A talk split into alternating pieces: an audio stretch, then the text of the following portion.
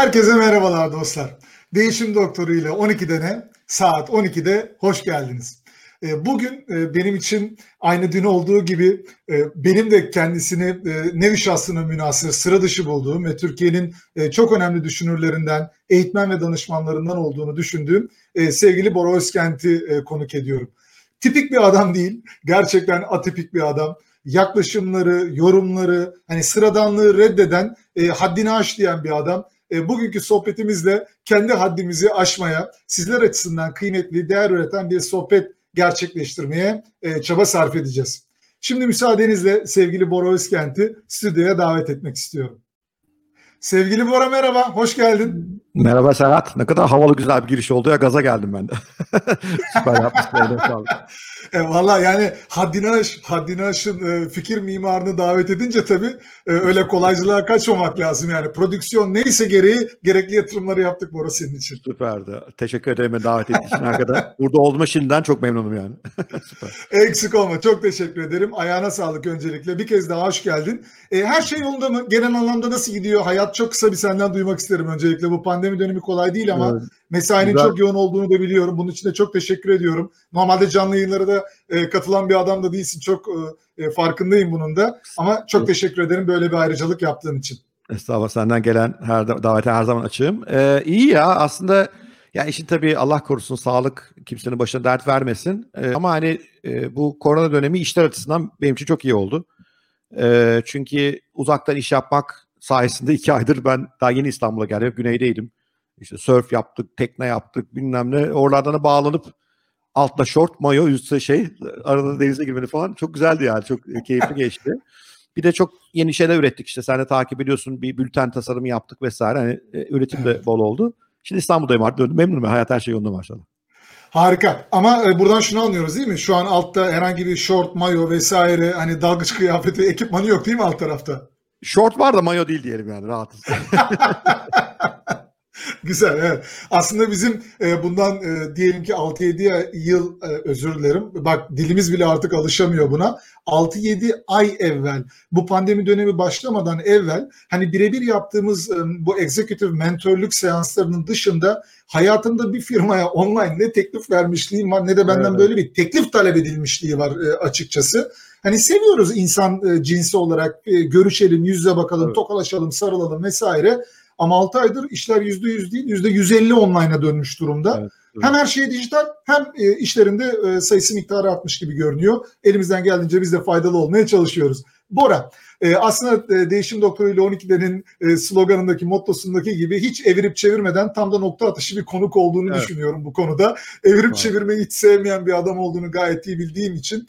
Şimdi sana şunu sormak istiyorum harika e, blogun var. E, e, hastasıyım e, paylaşımlarının. Yani öyle söyleyeyim. Takipçisi değil. Varsa eğer senin listende öyle hani takipçi değil hasta sayısı diye hani yanına bir tik atabilirsin e, o açıdan. Sağ ol. Evet, evet. Haddini aş e, hikayelerine de e, bayılıyorum. E, bizde toplumsal olarak şöyle bir kodlanma var. Haddini bil kodlanması. Yani hmm. küçüklükten itibaren aman her yerde konuşma. Oğlum sınıfta elini kaldırma. Bir, hmm. birisi bir şey sorarsa her şeyi biliyormuş gibi davranma. Bu haddini bil kodlanmışlığının arasında bu haddini aş meselesi, fikri nereden çıktı, nasıl gidiyor e, bunu senden duymak istiyorum açıkçası. Evet. Ya sen aslında biraz şeyle ilgisi var. Bu işte biliyorsun yatırımcıyım biraz sonra ondan da belki bahsederiz biraz. Hisseleri yatırımcısıyım Doğru. ve işte bu böyle Doğru. ne bileyim şeye çok üzüldüm yani. Bizden niye Elon Musk çıkmıyor? Bizden niye Jeff Bezos çıkmıyor? Ve şeye baktığım zaman yani girişimci var tabii başarılı girişimciler hiç yok diyemeyiz. Bir sürü çok çabalı insan da var ama sayıları çok az ve yani bunlara özenen, bunlara öykünen genç sayısı da az. Ee, çünkü aşılamayacağını düşünüyorlar zorluğun ve temel olarak hani darılmasın izleyiciler Türk toplumu çok başarılı bir toplum değil yani. Sporda pek yokuz.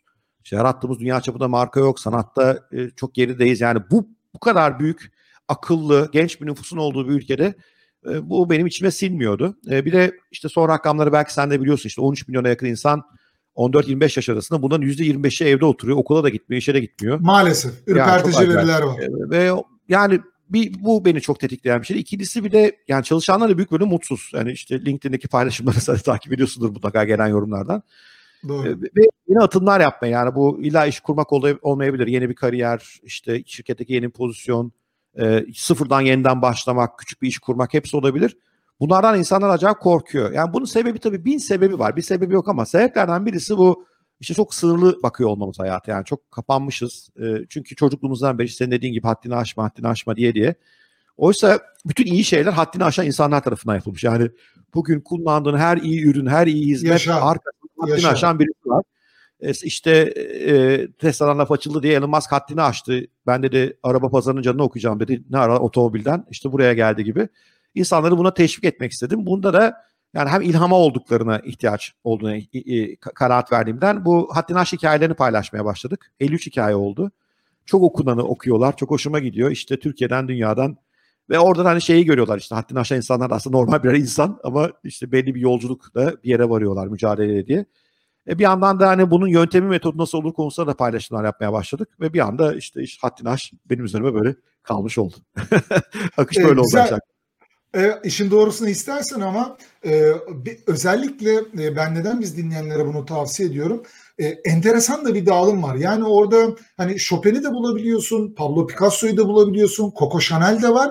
Ama Gary Vaynerchuk gibi hani bugünün sosyal medya dünyasının en hani ses getiren profilleri de var. Yani e, insanların aklına sürekli böyle hani klasiklerden fısıldayan hani bir zamanlar efsaneydi falan diye böyle hani geçmişten gelen ve ulaşılması güç isimler değil gündelik hayatta da e, iş hayatında da e, sıradanlığın dışına ter, e, çıkmayı tercih etmiş insanlar var. E, ve bütün bunların ışığında neden Bora'nın kaleminden e, bunu beğeniyorsun Serhat e, dersen de ya 3 dakikalık 4 dakikalık okumalar halinde bunu yapıyorsun. Özellikle benim gibi çocukluğundan itibaren böyle hani hani bir şeye uzun süre dikkat ve odaklanma konusunda handikaplı birisiysen belirli şeylerden anlamsız ve içi boş böyle laf salatasından çabuk sıkılma potansiyelin varsa böyle komprime, hap gibi, multivitamin gibi o gelen e, açıklamalar, yorumlara ben e, bayılıyorum. Var mı özellikle böyle kısa öz yazma e, tarafında e, kullandığın tüyolar merak ediyorum Bora. Şimdi işin iki boyutu var saat bir araştırma yapıyoruz bu konuda. Benim e, bir bu konuda yardımcı olan Bilge diye çok sevgili bir arkadaşım var. E, ilk araştırmayı o yapıyor. Yani kimi yazalım, e, nasıl yazalım diye ve dediğin dengeyi bulmaya çalışıyoruz. İşte klasik iş insanı, Türk, yabancı, aşk Veysel'i anlatıyoruz. Hani sanatçı hepsine girmeye çalışıyoruz. Kriterimiz de o insanın var olduğu sektöre, iş yapma şekline veya dünyayı isyan etmesi. Yani e, işte ne bileyim ben... Dünyayı e, isyan etmesi. Evet, Bu da güzel. Isyan, isyan peşindeyiz yani biz çünkü bütün yaratıcılığın temel başlangıcı isyanla oluyor. Hatta aşmak orada başlıyor. Yani yeter artık ben daha iyisini yapabilirim veya ben bir şey değiştireceğim görüşüyle başlıyor. Sonra da bunu işte şimdi okursanız 53 hikaye var. İlk, ilk 5-10 hikayeden sonra yazım kalitemiz de arttı yani. Geliştirdik biz de zaman içerisinde. İnsan ilgisini çekiyor vesaire diye. Deney yanıla oraya geldik ama karar vermiştik başlangıçta. 5 dakikaya geçmesin okuma diye. Bu şeyin e, WordPress'in öyle bir şeyi var. Hoş bir app'i var. Yazı yazınca kaç dakikada okunacağını koyuyor. 5 dakika geçmeyeceğiz dedik. Binde bir böyle bir 7-8 dakikalar oluyor. Çünkü insanların hakkında vakti yok ve özünde biz o kişinin bütün hayatını anlatmaya çalışmıyoruz. Bizim hep vermeye çalıştığımız mesaj ya bu işte bu hafta Franz Kafka'yı anlattık yani Kafka Kafka olduğunu kendisi bilmeden öldü adamcağız yani. ne kadar başarılı bir geleceğini bile bilmiyordu. Ya bu zor bir yolculuk ama işte herkes bunu e, belli çabalarla başarabiliyor diye teşvik etmeye çalışıyoruz insanları. Sonra onlar daha detaylı okumalar yapsınlar diye. Bir de şimdi kitaplaştıracağız. O haddinden hikayelerini biraz daha uzatıp biraz daha e, içeriklerini daha derinleştirip bir işte dört seri kitap var aklımızda. Onlar da çıkacak yakında. İlk haber olsun. Bomba haber vereceğim demiştim ya. Onlar geliyor. Güzel. Belki. Birinci bomba haber geliyor o zaman. Haddini aş hikayelerini derlediğim bir kitap evet. olacak. Evet. Aslında biraz önce söyledim. Teşbihte dağıtı almaz tabii. Yani bizim e bak bu açıdan insan söylerken bile bilinç aldığında bu mekanizma çalışıyor. Haddimize hmm. değil diye söze girecektim. Yani bir an seninle konuştuğumu e, fark edince bir an frene bastım. Haddini Demek abi, ki Kafka'da, Evet bugün mesela Kafka'da demek ki burada olsa o da kişisel markayla ilgili haddini aşmış birisini dinleyip ondan esinlenmek durumunda olurdu. Yani evet, giriş, e, öl- ne kadar güzel söyledin çünkü Kafka öldüğünde kendisi bile Kafka olduğunu farkında değildi.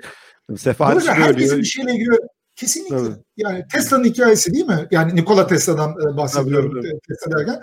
Yani bütün o resmin içine baktığında en ya bu mükemmel bundan öte bir insan var mı dediğin kişilerde bile böyle gelişim alanları olabiliyor. Hani bunları tespit etmek ve farkındalık açısından da deyim yerindeyse bizim böyle önümüze koyman da harika oluyor. Şimdi aslında blog deyince sen de bloğunu çok etkin kullanıyorsun ve bu aracı diyelim son derece doğru yerli yerinde kullanan birisin. Bültenleştirmek suretiyle orayla etkileşim, ortak paylaşımlar, zamanlı paylaşımlar, düzenli paylaşımlar, değer üreten paylaşımlar gibi e, sosyal medyanın ve dijital pazarlamanın içerik üretenler açısından doğruları neyse kitabına uygun e, bir e, kurgusu var.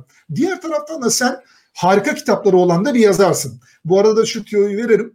Ee, e, aslında ikinci bomba olsun e, bu da benim evet. tarafımdan patlatılan bomba. E, bugün bizi izleyen yorumlarıyla e, sorularıyla katkı veren dostlarımızdan e, ikisine e, sevgili Bora e, kitaplarından birisini imzalı olarak e, hediye edecek. E, dolayısıyla bu konuda da katkılarınızı sizin e, sorularınızla birlikte bekliyoruz. Bunu dedikten sonra sen şimdi evet bir blog e, üreticisisin, içerik üreticisisin, fikir üreticisisin. Diğer tarafta da kitaplar yazan da bir düşünürsün. Aklıma ara ara geliyor bu yayıncılık ölüyor mu? Dijitale audio vesaire giden dünyada baktığında blog dünyası kitap dünyasını öldürüyor mu? İki tarafta da oyuncu olarak ne düşünüyorsun Bora bu konuda? Valla şöyle düşünüyorum. Kitapların çoğu gereksiz Serhat. Hani ben bunu söyleyince insanlar kızıyorlar ve e, çok gereksiz uzunlar. Yani vakit kaybı. Seviyorum bak. Ben ondan sonra bana diyorlar neden bu oranın hastası? Ya ben ya alıyorsun. Bak, ben şimdi bak abi kitapların çoğu gereksiz. E şimdi bunu çok az kişi böyle konuşuyordu ondan. Yüz yani yani işte benim alanım inovasyon, yaratıcılık yani e, non-fiction'da yani roman olmayan taraftan bahsediyor. Edebiyat haddimi aşar. Yani ona bulaşmam bak o tarafla ilgili yorum yapmam. Hakikaten haddimi aşan bazı şeyler de oluyor. Orayı çünkü bilmiyorum çok da.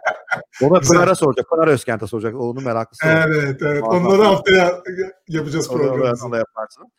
Ee, yani işte bu biliyorsun bu kitap rafta satıldığı için onun arkasında bir sırt kalınlığı olması lazım. Bir rafı gözüksün kitap diye. Hani gereksiz şişiriliyor kitaplar. Yani ben bir sürü kitabı böyle görüyorum. Yani okuduğun o onca sayfanın içerisinde işte bir tez var. O tezi 50 tane hikayeyle 50 kere tekrarlıyor. E, bu benim ilgimi çekmiyor. O yüzden e, kaliteli kitap sayısı az ve o kitaplarda işte belli bir kalınlığa ulaşabilmek için bir sürü gereksiz bilgiyle dolu diye düşünüyorum. Buna karşın bloglarda fakat tekrar söylüyorum edebiyattan falan bahsetmiyorum. Ben iş kitabından bahsediyorum zaten. Edebiyat apayrı bir hikaye. E, buna karşın bloglarda e, blog yazarı e, çabuk ölçebildiği için sonuçları neyin sevip neyin beğenilip neyin tepki aldığını çok daha kaliteli içerikler bulduğumuzu düşünüyorum. Ve hani mesela aynı insan atıyorum Seth Godin'in kitaplarını da okuyorum. Blog'unu da evet. Blog'u daha güzel abi yani net. Zaten kitaplarda o blog'undaki en iyi fikirlerinin uzatılmış halleriyle hep rastlıyorsun. O yüzden vakti kıt olan bir insan için blog takibi, sırf blog değil aslında yani podcast, e, müthiş YouTube kanalları var. Yani bunların hepsine hayranım ve kısa sürede çok bilgi alabilir. Orada da uzatanlar var. İşte YouTube'un atıyorum bir 12 dakika gerekiyor galiba reklam alabilmek için. Baba 20 dakika video yapmış ama 3 dakikalık bir şey anlatıyor. Ya benim videoda izliyorsan ben orada da 5 dakika falanım yani. Sıkılıyorum zaten. Ya ne anlatsın? Aynı şeyi anlat anlat. Uzatmaya gerek yok. Baba reklam almaya. benim reklam tarzı olduğu için uzatmıyorum onu. E, podcastlerde de öyle. Kısa öz yani podcast YouTube'da işte 5-10 dakikalarda yazıda da 4 dakikada okuyacağım, 5 dakika okuyacağın şeylere çok inanıyorum. Ama e, kitapta yazmak istiyorum yine. Çünkü kitap aslında bütün bunları bütünlediğin, daha kapsamlı, daha derin anlatabildiğim bir yer. Ama kitaplarım da öyle olsun istiyorum. Yani ilk üç kitabım öyleydi. İnşallah bundan sonra öyle olur. Yine kısa öz konuya değinin ama biraz daha derinleşebildiğin yer. O yüzden birbirine alternatifi değiller ama kötü kitaplar elenecek. Yani e, ve ben şöyle bir okurum. Alıyorum kitabı ilk 5 sayfadan sonra atabiliyorum. Yani bu olmamış diyorum. Hani şöyle ısrarım yok sonra okuyacağım ama bir kaptırdım mı da bunun, bunun, bunun olmuşunu getirin bana. Evet, kaptırmışa gidiyor. O yüzden yani bu yeni araçların öğretme gücü mesela Twitter inanılmaz bir platform doğru insan takip ediyorsa yani e, müthiş kaynaklar olduğunu düşünüyorum. Bir de hani normal medyayı hiç takip etmediğim için artık hep buradayım. Yani normal medya şeyinde değilim için. Yabancı normal medyayı da sevmiyorum e, geleneksel medyayı. Çünkü yani işte politik düşünmek zorundalar, okur düşünmek zorundalar, reklam düşünmek zorundalar. Yani ben mesela yani Tesla yatırımından bahsedeyim. Normal medyayı, ekonomi medyası takip etseydim yabancı Tesla asla yatırım yapmazdım. Her gün batacağını anlattılar. Ama sosyal medya öyle manyaklar var ki Arap'ın her videosunu söküp üzerine yorum yapan. Onlarla öğrendiklerim daha fazla oldu. O yüzden bu mikro ölçekteki öğrenmelerde sosyal medyanın daha çok değer kattığını düşünüyorum. Doğru sana takip ederseniz. Ama klasikleri okuyun tabii. Dostoyevski, Dostoyevski okuyun, Tolstoy okuyun. O ayrı yani, o ayrı bir dünya. Evet, çok çok haklısın. Aslına bakarsan yaptığın e, göndermeyi e, bu açıdan ben anlamlı buluyorum.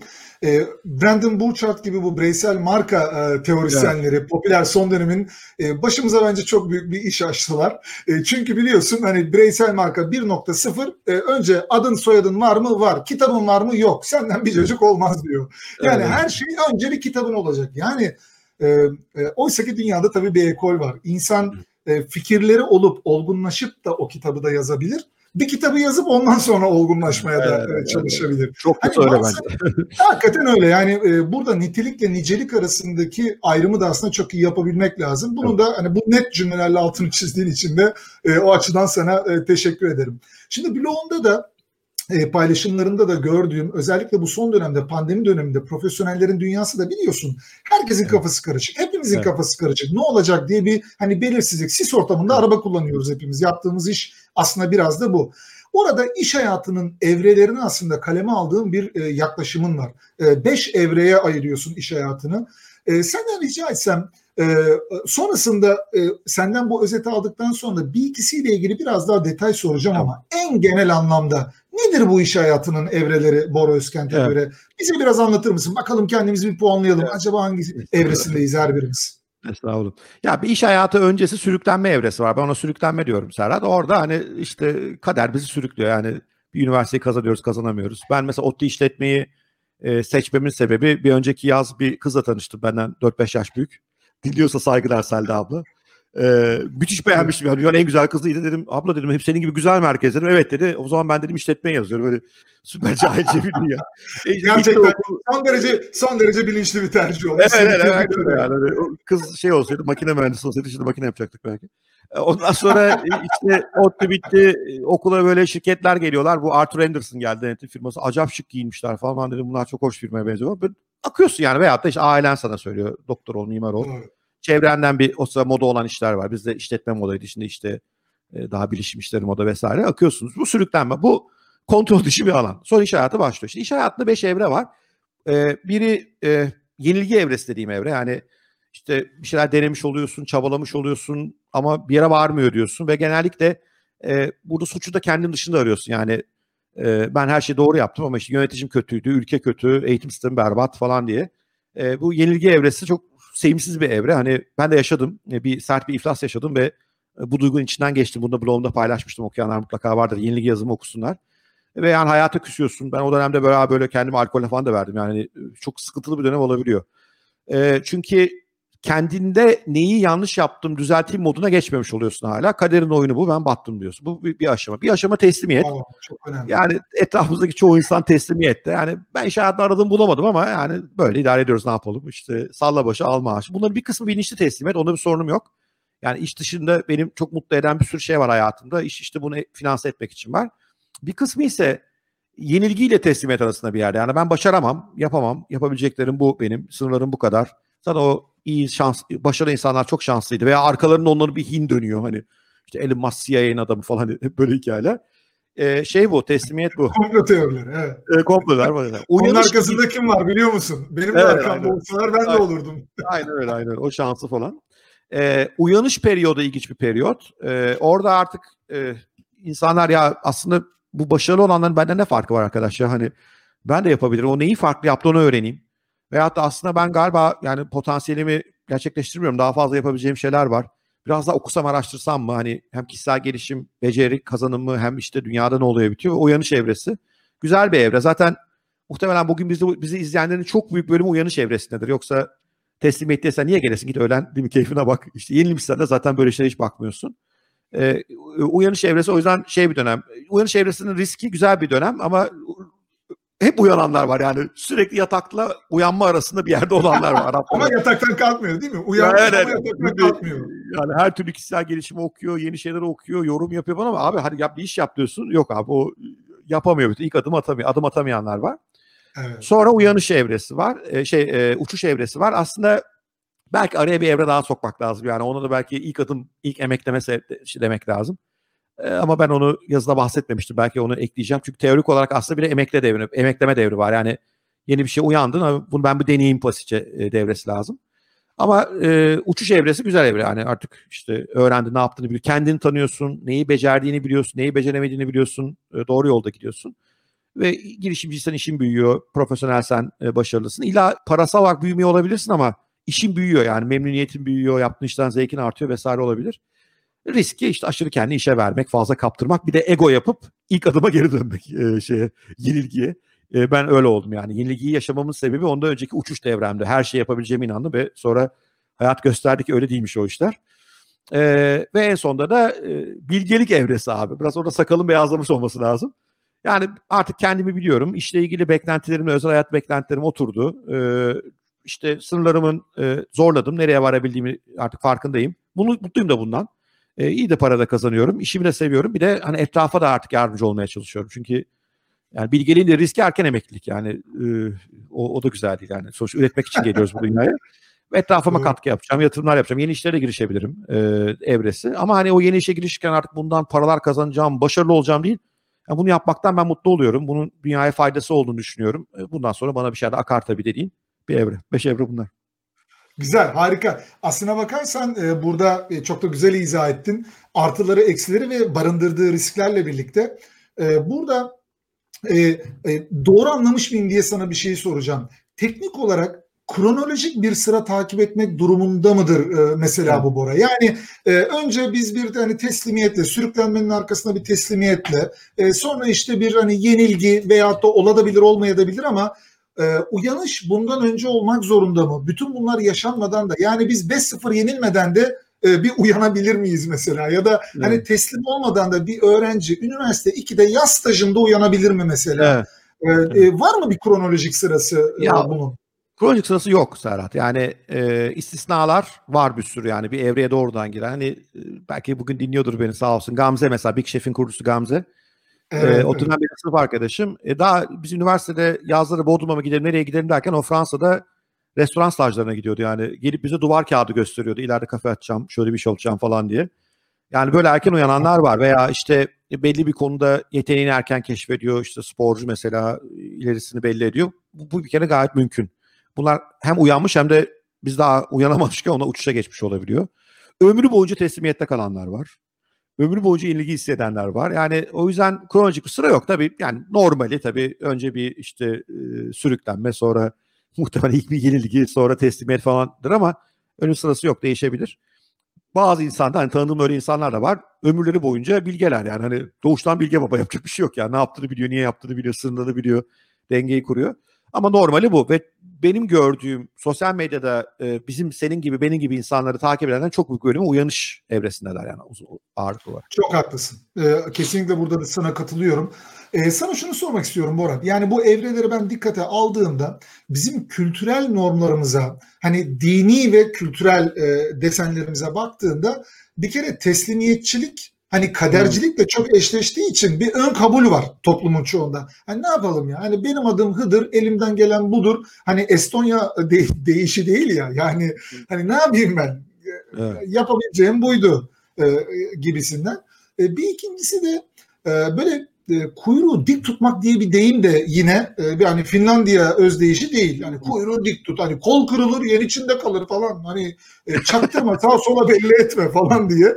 Ya bu yenilgi evresiyle de barışık değiliz. Yani bizim evet. bu teslimiyetle ve yenilgiyle e, bir uyanabilsek e, hakikaten öyle bir uyanabilsek uyandıktan sonra eyleme geçmeyle ilgili sıkıntımıza çalışacağız ama milletçe bir uyanamama ya evet. teslimiyette bu sürekli daimi gol yeme ya da yenilgiden bir türlü böyle kabul etmemek suretiyle e, e, çıkamama. Yani evet. yenildim, bittim, ben biteyim falan diyen depresif insanlardan ziyade bir taraftan öyle olmadı, böyle olmadı. Neden ben? Kader. Çünkü o bunu yaptı. Kader bir saçma sapan bir dünya var.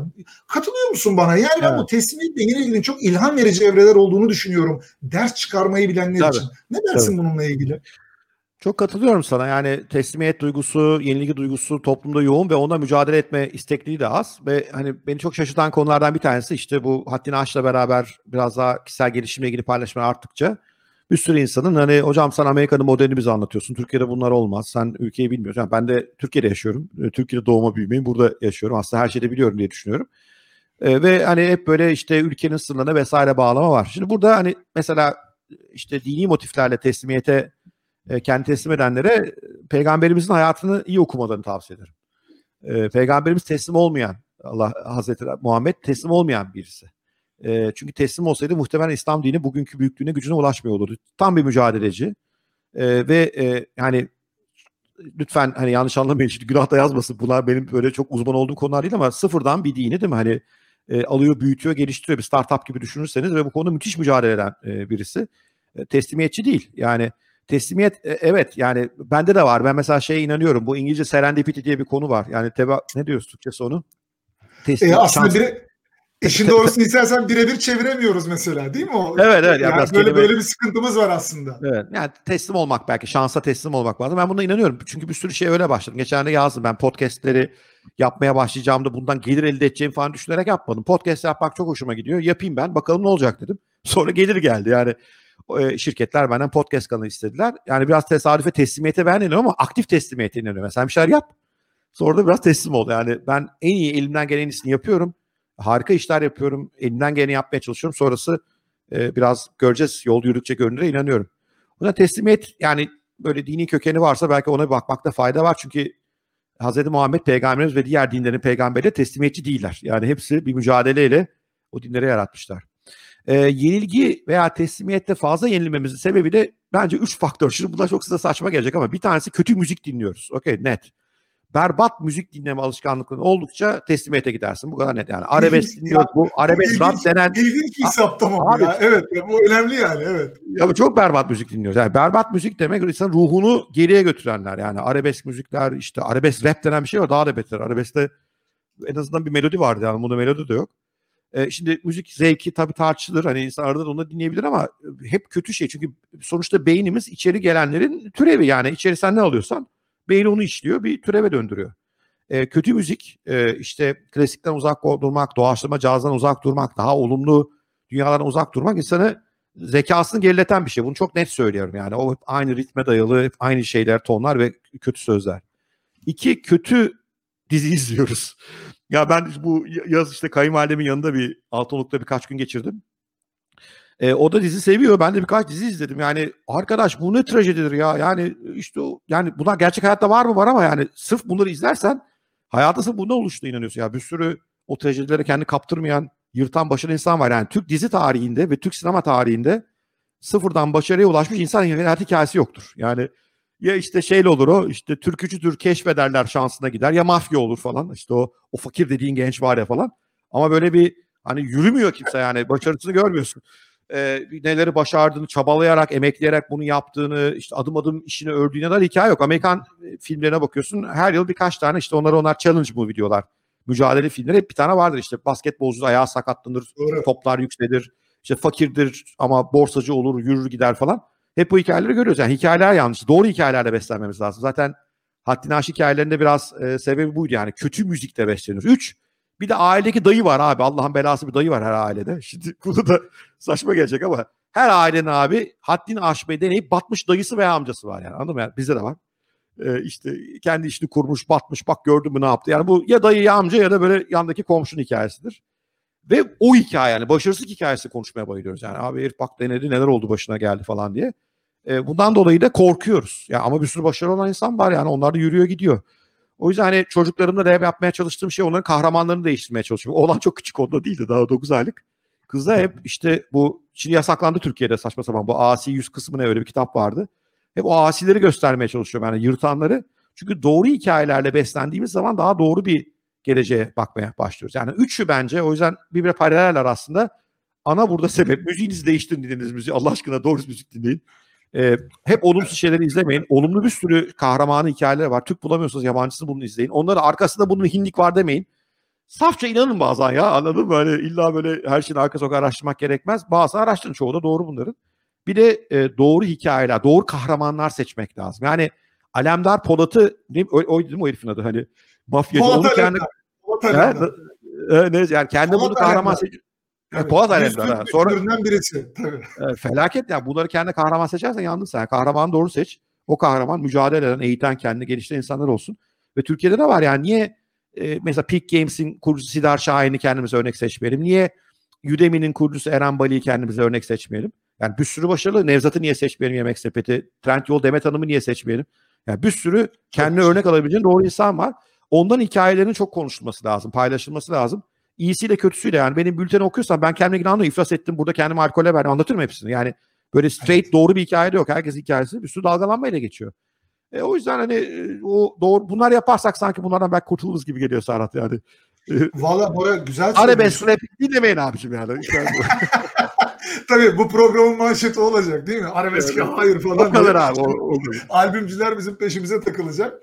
Ee, bir evet. de böyle güzel yani e, e, metaforlarının da yani hastasıyız onu da söyleyelim bir kez daha. Ya, hani dini de dini de bir startup yaklaşımıyla da düşünüyorsun ya aslında bu evet. hani analitik ve XY ekseninde bir şeyleri konumlayabilmeyle ilgili bir, bir konu. Hani mesela burada hani işletmeci yaklaşımı diyemem buna ama e, ODTÜ'nün herhalde senin genlerinde getirdiği bir hani alternatif düşünme. E, hakikaten bir kası ve refleksi de var. Hani bütün eşim dostum e, oranın havasından mıdır, suyundan mıdır bilmiyorum ama bunun da etkisi var. Şey. Ya, tabii yani şimdi din din yani e, bizim dinimizde diğer dinlerde biraz startup. E, onların tabii e, yani Allah'tan gelen kelamı ayrı ama onu dünyada oturtmaya yaygınlaşmaya çalışan insanları e, peygamberlerde biraz girişimci gibi. Çıkıyor evet. din herkes karşı çıkıyor. Biz istemezdik diyor değil mi? Hani İsa'ya da aynısı oluyor, Musa'ya da aynısı oluyor, Muhammed'e de aynısı oluyor. Hadi gel, hadi gel bugün dünyanın en zeki Tabii. insanları bir araya gelelim hadi bir din kuralım. Yani dünyanın mesela dördüncü, beşinci büyük dini Nasıl olsun. Nasıl ikna edecek? İkna yok. Çok zor.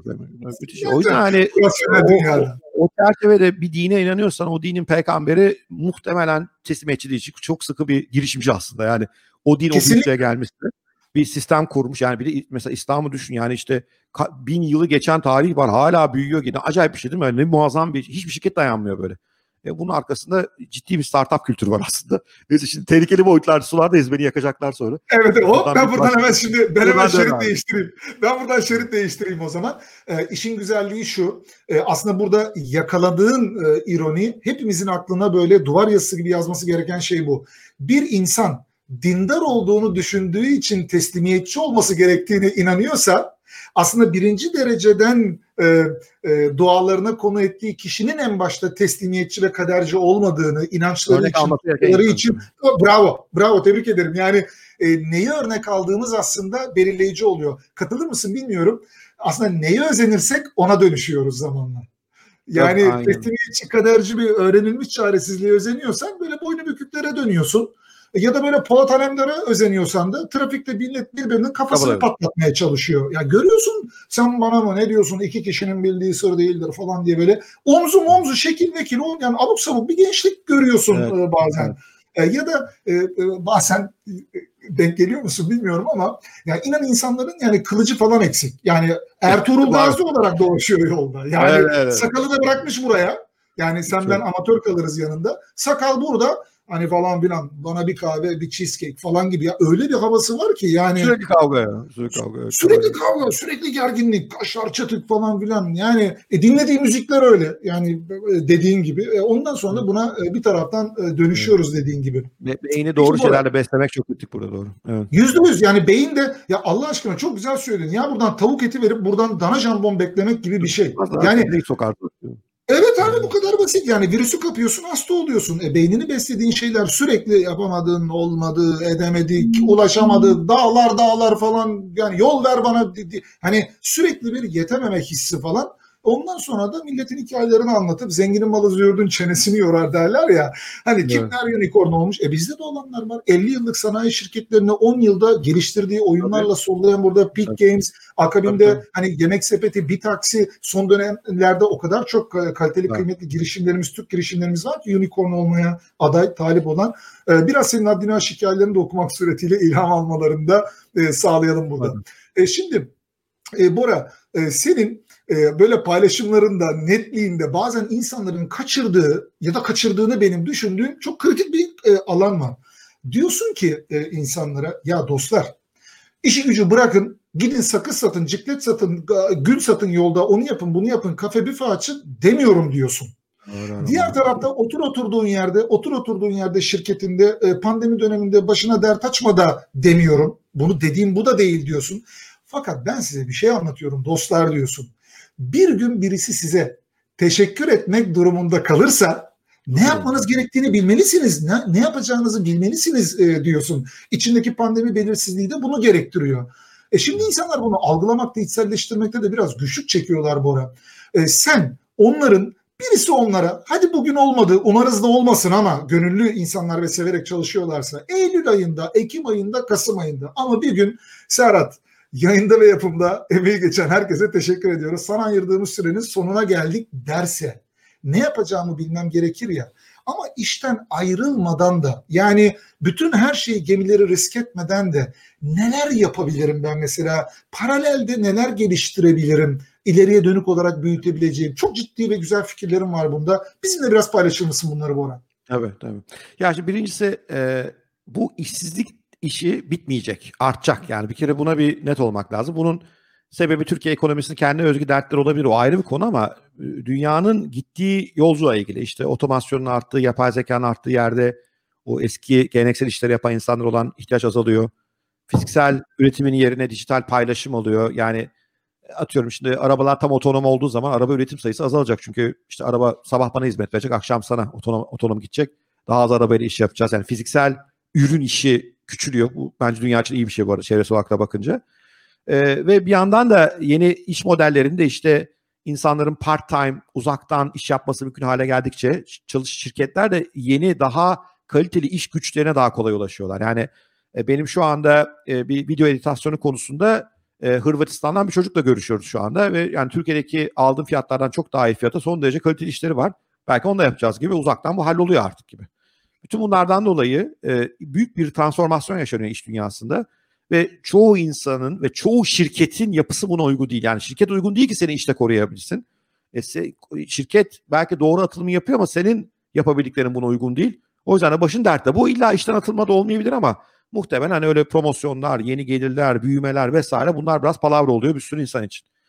Bu durumda senin hazır olman lazım. Hazır olman lazım derken hep şu kadar basit indirmeye çalışıyorum meseleyi.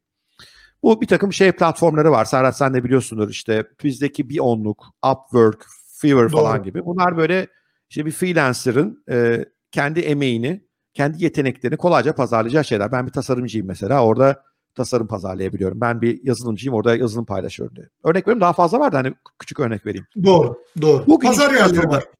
Aynen öyle. Bugün işten atıldığında o pazar yerinde birilerinin talep göstereceği bir yeteneğin var mı senin yoksa sadece büyük kurumun o dev çarklarının içerisindeki bir dişli misin sen? Çünkü bu dişli kalma pozisyonun bitiyor. O çark yıkılıyor çünkü. Yani şirket iyi niyetli de olsa sana şansı yok. Ne yapacak mesela? Otonom, işte elektrikli arabayı bizim TOK başarırsa, elektrikli arabalar pazarı basarsa ne yapacak Bursa'daki bütün üretici arkadaşlar? Yani dert var yani. Bilmiyorsun çünkü bu yeni dünyayı. O yüzden bir kendi bakman gereken şey ben burada bir beceri pazarlayabilir miyim? Ve bu beceriyi şu andan itibaren tanıtmaya başlayabilir miyim? Yani atıyorum ben dünyanın en iyi balıkçısı olduğumu inanıyorum yani. Balık tutmak konusu uzman olduğumu düşünüyorum ve bir gün insanlara balık tutmak konusunda ders vereceğimi düşünüyorum. E bugünden balık tutmak konusunda daha bir şirkete çalışırken bloglar yazıyor muyum, videolar yapıyor muyum, Instagramlar yapıyor muyum? Yani bu konudaki kişisel markalaşmamı yönetiyor muyum? Bu konudaki networklerimi inşa ediyor muyum vesaire. O yüzden aşağı yukarı her alanda bir belli becerin varsa iş fırsatı var artık. Dünyaya bunu pazarlayarak yeter ki bu tip platformlarda satılmaya değer becerilerin üzerine gidiyor. E, ve bunları şimdiden de geliştir. Zaten ben şöyle söyleyeyim. Mesela diyorum ki sen e, iyi bir e, konuşmacı olacağına inanıyorsun. E, bunun için de podcastler yapmaya başlıyorsun. Senin şirketin de süper uyuz bir şirket. Ve geliyor diyor ki ne podcast yapıyorsun ya diyor. Hani biz sana engel olacağız diyor. Niye işte bizim çalışanımızın emeği orada harcama. Zaten o şirketten gitme zamanı gelmiş abi. Dandik şirkette çalışıyorsun. Okey nokta. Çünkü iyi bir şirket zaten senin bunu yapmanı teşvik eder. Der ki yani yap işte çünkü sen iş hayatı motivasyonuna bu katkıda bulunur. Üstelik o podcast hazırlamak için bir sürü şey düşüneceksin, üreteceksin. E, bunları benim şirketime de faydası olur der. O yüzden şirketiniz bu yan girişimlerinize, yandan hazırlıklarınıza izin vermiyorsa zaten çok büyük ihtimalle dandik bir şirket. Tabii şey demiyorum. Şirketin sırlarını anlatan podcast yapın demiyorum yani. Hani örnek vermeye çalışıyorum.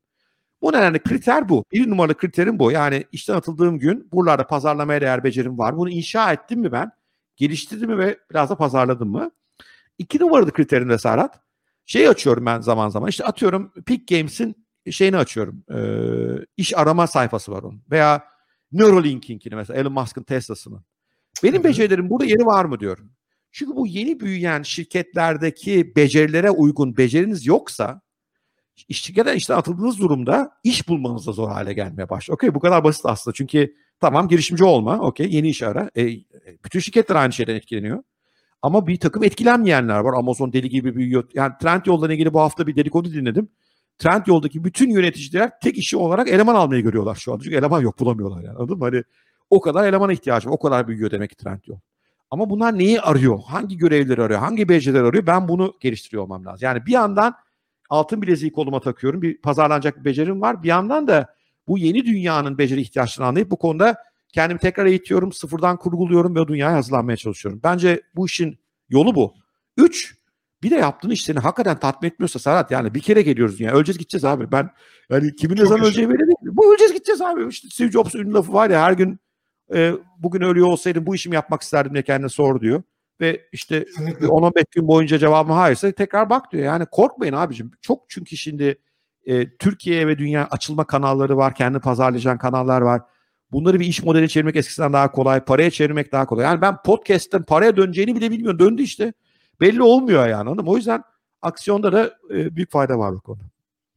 E, aslında e, umarım e, dilerim bizi izleyen ve sonrasında da izleyen dostlarımız bu söylediklerini hakikaten kulağına küpe eder. En azından bu noktada patinaj yapan e, dostlar ya da onların yakınları için e, e, şöyle bu kısmını bir özetleyecek olursam diyorsun ki bir kere konsantre ol, sahip olduğun beceriler, kıymetli olan beceriler nasıl geliştirilebilir? Bunlar yarın bir gün paraya dönebilir mi? Bütün bunları yapabilmek için mevcut işinden ayrılmana gerek yok diyorsun. Ama bunu parlat parlatmaya devam et. E, şirketin buna aykırı bir görüş mü sergiliyor? Şirket dandik. E, o zaman zaten yanlış adrestesin diyorsun. Evet aynen Peki, öyle. Şimdiden yolmuşuz yani. Evet. Evet aynen. Ya da global şirketlere bakıyorsun. Diyorsun ki evet şu şu yetkinliklerde insanlar arıyoruz. Dön bak. Sende o tür beceriler var mı? Oraya iş başvurusu yapmak için değil. Ama insanların yeni nesilde neler aradığına bak. Ve evet. üçüncüsü de e, söylüyorsun ki hayata bir kere geliyorsun. Yani yaptığın işi sev. Yani sevdiğin işi yap. Olabildiği kadar da bunun para etmesini sağlayacak da bir takım argümanlar geliştir diyorsun. Evet. Şimdi e, herkesin kafasında deli sorular var e, Bora. Pandemi dönemi. Yani girişimcinin kafasında da deli sorular var ama profesyonellerin kafasında iyice bir deli sorular var. Yani e, ne kadar daha nefesini tutabilir e, şirketler, şirketim vesaire diye. E, biraz önce söylediğin gibi bir takım becerileri de geliştirsinler. Mesleki anlamda pazar yeri olan yerlerde bizim freelancer dediğimiz yerlerde bir takım hizmetlerini e, pazarlamaya çalıştıkları ya da bunun zeminini oluşturmaya çalıştıkları efor da harcayabilirler. Ama bundan bir adım öteye geçmiş olan yani fikri uygulamaya böyle geçmiş olan kendi çapında bir takım yatırım ya da yatırım bütçecikleri de oluşturabilme imkanı olanlara var mı bir takım girişimci tüyoların? Zor bir soru olduğunun farkındayım. Yani evet, sorumluluk isteyen bir e, soru ama ne dersin e, bu insanlara tüyo olarak e, evet. alternatif bu anlamda girişimci rota isteyenler, arayanlar için? Evet. Ya buradaki bir numaralı konu Serhat, benim bu düşündüğüm işe müşteriler para vermeye hazırlar mı? Yani e, bunu az sayıda da olsa küçük bir kitleyi bulup bunlar buna para verir mi? Şimdi mesela şeyi düşün. Şimdi bülten takipçileri de bana kızacaklar. Ben işte bülteni başlatalı herhalde 3 aya geliyor. Şu anda bültenin düzenli 5500 takipçisi var veya işte 6000'e yaklaşıyoruz. E yakında bunu bir bölüm ücretli hale gelecek. Ben bunu baştan söyledim yani. Hepsi bedava evet. olmayacak dedim. 6000 kişinin 6000'i kesin gelmez yani onu da biliyorum. Benim derdim 100 kişi gelir mi? Çünkü 50-100 kişiyle başlayabilirsek o 50-100 kişiyi sonra çok memnun edersem o zaman o iş büyüyecektir. Yani e, bu bir tane çok ünlü bir kitap var. Bin tane müşteriniz olsun diye. Bin müşteri yeter. Mesela bir bülten işinde aylık işte bir abone ücreti olup aylık bin dolar. Şöyle korkutayım bültencileri. E, değil tabii. Yani aylık belli bir düşük bir ücretle. Bir bültene, ayağımıza alısın. Ayağımıza alısın bu arada. Yap, üye olmak, aynen öyle. Üye olmayı isteyecek. E, işte bedavacılar da korkmasınlar. Onların her zaman içeriğimiz olacak. E, insanlar gelecek mi? Ben 100 bin kişiye ulaşacağım. Hepsi ücretli olacak bir derdim yok. Küçük bir yerden başlamak istiyorum. Şimdi derdim o yüzden e, Serhat herkese fikrin varsa şunu satmaya başla diyorum yani. Önce bir ür, ürünü oluştur. İşte bülten oluştu. Bülten yaz, yapıyor. Bültenin okuyup okumadığına bak. O bültene gelen tepkiye bak. Çünkü bir insanın sana mail vermesi, mail adresini veriyor. Sonra her gün saat 1'de bülten gidiyor. Ona cevap yazıyor. Yani her gün ki bültenlerime yüzün üzerinde yazı alıyorum, cevap alıyorum. Yani demek ki şey var, e, bir iletişim kurulmuş. İyisiyle kötüsüyle. Hah buraya kadar tamam. Demek insanların istediği bir içerik var. Şimdi yavaş yavaş neyi denemem lazım? Para isteyince bakalım neler oluyor demek lazım vesaire. O yüzden fikrin büyük bir fikir olabilir ama yarın bir adımını atman lazım ve en önemli adım da müşterinin istediği ürüne doğru gidebiliyor muyum? Yani sırf senin sevmen değil konu. Müşteri onu istiyor. İşte bana kalsa ben sabaha kadar sırf teknoloji anlatmak isterim aslında yani. Hani esas beni daha çok e, ilk başlarda motive oydu. Fakat şunu gördüm teknolojiyle ilgili içerikteki takipçi sayısı olmuyor veya da fanatik daha az ve dünyada çok kaynağa ulaşabiliyorlar. Sonra çok niş bir kanal bir de. Aşırı evet, niş bir kanal. Aynen öyle. Yani sonuçta çünkü bir istediğine bakacaksın. Bir de o istediğinden bir ekmek kazanır mıyızı keşfetmeye çalışacaksın. Ve oradan gördüm ki yani sırf o kanaldan gitmek doğru değil. Başka bir yere yönlenmek lazım. Ve işte buradan da bu haddini aş hikayeleri yavaş yavaş ortaya çıkmaya başladı. Ee, ama şu anda görüyorum ki fanatik var müşterim. O fanatik insana bir kısmına para vermeye hazır olacaktır. İşte böyle öğrene öğrene ürününü geliştirerek ona işte e, startup dilinde product market fit diyoruz. Yani ürün pazar uyumu diyoruz. Adım adım ürünü pazarın istediği yere doğru getiriyor olman lazım. Ve bunu hemen yarın e, başlayabilirsin diye düşünüyorum. Hemen yarın ürünü ilk bir pazarlamaya çalışırsın. Bakalım ne oluyor. E, kimse geliyor mu gelmiyor mu? E, gelenlerden bakarsın neyi beğendi ürünü biraz daha geliştirirsin. Gelen başkasına tavsiye ediyor mu ona bakarsın. O yüzden ilk ürününüzü geliştirmeye bugünden başla. Ama böyle içinize kapanıp dünyayı küsüp değil müşteriyle beraber yapmak bence ilk adım olmalı. Aslında bir de kenara para atın Yani bir de para biriktirin tabii yani. E, yani tüketim azalması lazım yani. Bir e, şimdi tabii Türk toplumu bir Amerikan toplumu kadar tüketen bir toplum değil ama tasarruf etmeniz lazım. Ve e, tasarrufu da yatırıma yönlendirmeniz lazım. E, çünkü e, ne olursa olsa paranız siz yatarken sizin para kazanması gerekir. Bu yatırım her şey olabilir. Çok riskten korkuyorsunuzdur. Mevduat faizi olur. Ne yazık ki Türkiye'de para getirmiyor. Yüksek riskli teknoloji şirketlerine yatırım olur. Hisse senedi olur. Bitcoin olur. Hepsi olur. Mutlaka ama bir yandan da yatırım yapmayı öğrenmeniz lazım. Yani yırtmanın yolu o. Çünkü bir sürü e, arkadaşım erken emekli oldu. Doğru yatırım yaptıkları için. Yani ve kazandığınız paranın her biri kuruşu bir işe yarar. Bakın bir hesap yapıyorum tekrar size. 10 yıl önce 1000 dolarınız olsaydı ve Bitcoin'e yatırsaydınız şimdi 2.8 milyar dolar olacaktı. Bir sürü böyle fırsat var ortada. Ve o yüzden buralara parayınızı da biriktirip bunları da kötü gün için hazırlıyor olmanız lazım ki o işte e, yumurta kapıya dayandığında biraz merminiz olsun önünüzde. Uzattı Şimdi biraz bu Hayır harikaydı. İnanılmaz verimli. İnan yani parça parça alıp yani buradan bile üçer beşer dakikalık modüller halinde bunun bile product, product market fit tarafında ben fiyatlanabileceğini düşünüyorum. E, hakikaten hap gibi öyle söyleyeyim sana. Doz doz veriyorsun bir de. Hani damla damla.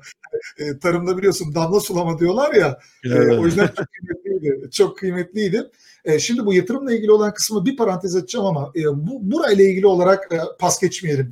E, sevgili dostlar, e, Bora diyor ki evet bir fikrimiz olsun, bir ürün ve hizmetimiz olsun. Bunu bir pazara öncelikli olarak e, çıkartın. Yani kendinize saklamayın. E, yastık altı yatırım olabilir ama yastık altı fikir diye bir şey olmaz. Ben bir gün bunu saklayayım. Ondan sonra Elon Musk o bu falan Bora Serhat çıkarmadan evvel işte 2025 gibi ben çıkartırım. Böyle bir dünya yok. Fikrini yok. bir kere pazara çıkaracaksın. İki, müşteriye doğru yaklaştır diyor. Yani aşık olma fikrine. E benimki böyle gömlek beyaz işine gelirse. Öyle değil. Belki de müşteri beyaz istiyor ama mavi çizgili istiyor. Belki de siyah gömlek ya da ata yaka değil e, e, düğmeli yakalı bir gömlek istiyor diyor. Üçüncüsü product market e, product market fitine bak. Yani ürünün pazarda ne kadar uyumlu fiyat olarak, talep olarak, rekabet olarak, evet. müşterinin ilerideki talep ve beklentilerine farklı olarak kazandığın her bir kuruşa da sahip çık diyor.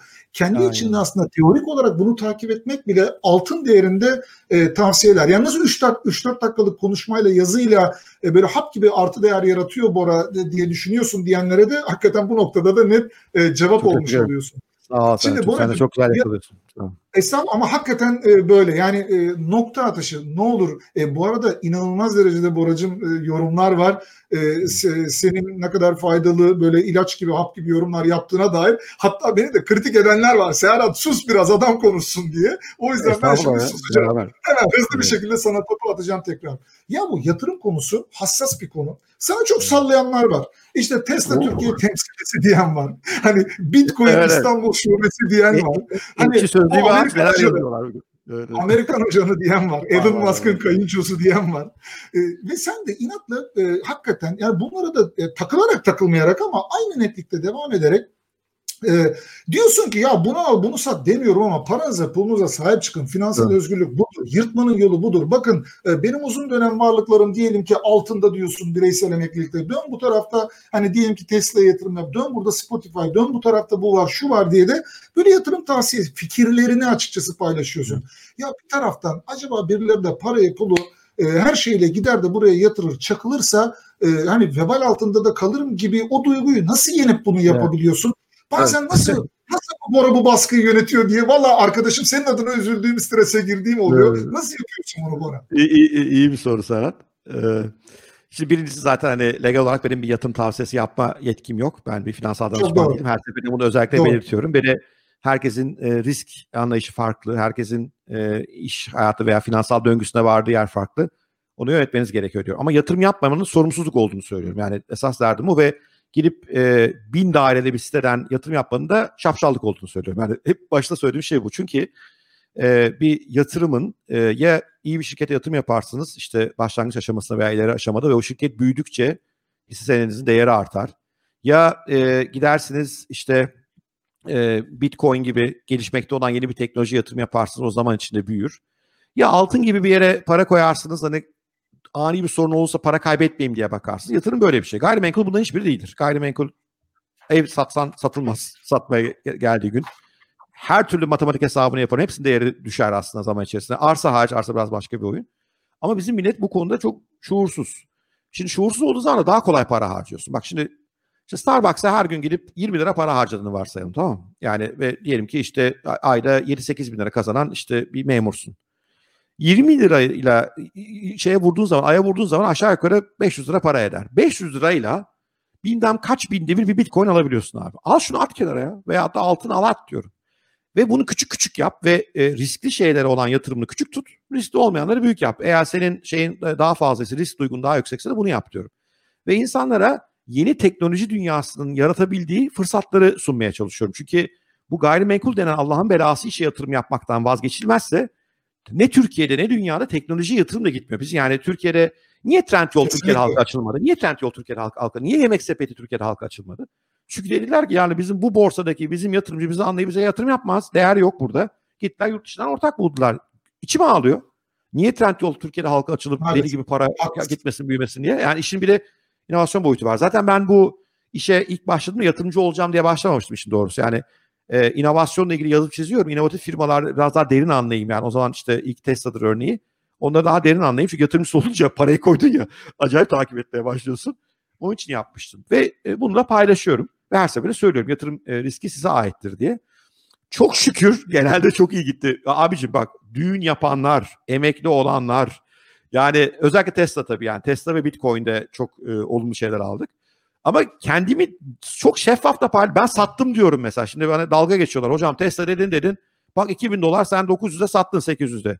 Abi ben 800'de 900'e alan tarafı teknik açıklamasını biliyorum. Bunu bilmiyorum. Bu şişme yani. Hani anlamıyorum yani anlamadığı şeye girmem. Hani üzülüyor muyum? Bazen evet üzülüyorum. Hani diyorum ulan yazık oldu diyor ama teknik olarak kafama yatmayan çünkü e, karar almayla ilgili hep şuna inandım Serhat. Yatırımcılık onu insana öğretiyor. Aldığın kararın sonucu doğru veya yanlış çıkabilir. Yani Tesla'dan Doğru. bugün ben çıkıyorum kararı. Tabii. Doğru veya yanlış olur. Çünkü senin kontrolünde değil bir sürü e, senin dışında faktör var. Ama aldığın kararla ilgili arkandaki düşünme mekanizman kuvvetliyse e, kararına gurur duymalısın. Eğer senin kararından sonra olan gelişmeler düşünme mekanizmanı değiştirmesi gerekiyorsa oradan dersler al, düşünme mekanizmanı değiştir. Senin kararından sonra olan şeyler tamamen hakikaten şanssa e, o zaman abicim ne yapalım diyeceksin. Şimdi bu e, şey e, Covid-19 başlamadan önce Tesla satın dedim ben. Okey Tesla değil her şey satın dedim. Çok kötü dedim. 700-800'lerde başladım. 900'e kadar yükseldi 350'ye düştü. Çünkü teknik olarak borsaların kaldıramayacağı tuhaf bir yük olduğunu görüyordum. 350-400'e düştüğünde ben buradan yavaş yavaş alıyorum ha haberiniz olsun dedim. Sonra işte 700-800'e geldi ben yine satıyorum dedim. Şimdi 2000 oldu. Ne yapayım? 2000 açıklayamıyorum abi. Açıklamam yok. Yani ne tekniği ne şirketin büyüklüğü gideceği yol açıklayamıyorum. Açıklayan varsa saygı duyarım. Bunları paylaşıyorum ve benim derdim insanların karar alma mekanizmalarını geliştirmelerine çalışmak. Dünyaya farklı bakmalarını sağlamak. Yoksa hep diyorum benim dediğimi dinleyip yatırım yapmayın. Sadece dünyaya bile böyle baksanız harika olur diyorum. Yani yapmaya çalıştığım şey yok. Haklısın. Ama faydası olanlar oldu ya. Senin de, senin de çok sayıda olduğunu biliyorum. Sana teşekkür evet. yazanlar, düğün yaptık, evet. sayende emekli oldum, çocuğun okul parasını yani bir sürü insan görüyorum yani bir taraftan. Şunu da tabii sen bazen şu netlikte paylaşımları da yapabiliyorsun. Diyorsun ki yani uluslararası borsalara kote olmuş şirketler için diyorsun ki mesela bazılarının adını bile bilmiyoruz. Ya gidin bak şuna bakın. Bu tam yatırım yapılacak durumda vesaire bence e, diyorsun. Şimdi Boracığım e, kuyumcu evin köşesinde. Tamam. Evet. Döviz büfesi, döviz büfesi çaprazda. Ya Bora Spotify'ın hisse senedini nasıl alalım biz? Yani e, biraz insanlar diyor ki ya Bora bunu söylüyor. Bazen insanlar da bunu sormaya da utanıyor, çekiniyor. Ya bunun epi evet. mi var? Hani Spotify hisse senedini satan bir kuyumcu var mı? Döviz büfesi evet. Tesla satar mı? Hani nasıl yapalım? Benim üç para beş kuruş param var. Ya da olursa eşimle dostumla birlikte mesela e, bir e, ileriye dönük fayda sağlayabilecek yeni borsaya kotu olan evet. e, Nasdaq'ta, Dow Jones'ta, DAX'ta vesairede, Londra'da bir şirkete yatırım yapacağım. Nasıl yatırım yapacağız Bora? Biraz yani bununla ilgili evet. bir teknik bilgi verir misin bize? Evet. Ya birkaç yolu var. Bir tanesi e, Türkiye'deki bütün bankaların şu anda ve emeklilik fonlarının yüksek teknoloji Amerikan şirketi fonları var. E, atıyorum işte İş Bankası'nın var gayet iyi bildiğim için söylüyorum Akbank'ın var. İşte Akbank'ın o fonun içerisinde Tesla'da var, Facebook'ta var, Google'da var vesaire. O fonlara yatırım yapıyor. O çok kolay. Yani Akbank şubesine gidiyorsunuz. Beni diyorsunuz fon hesabı açar mısınız bana? E sonra normal Akbank'ın atıyorum online her banka için geçerli. İşte banka reklamı yapıyorum demeyeyim yani. Akbank garanti yapıyor hepsince geçer. Ben Akbank kullandığımı söyledim.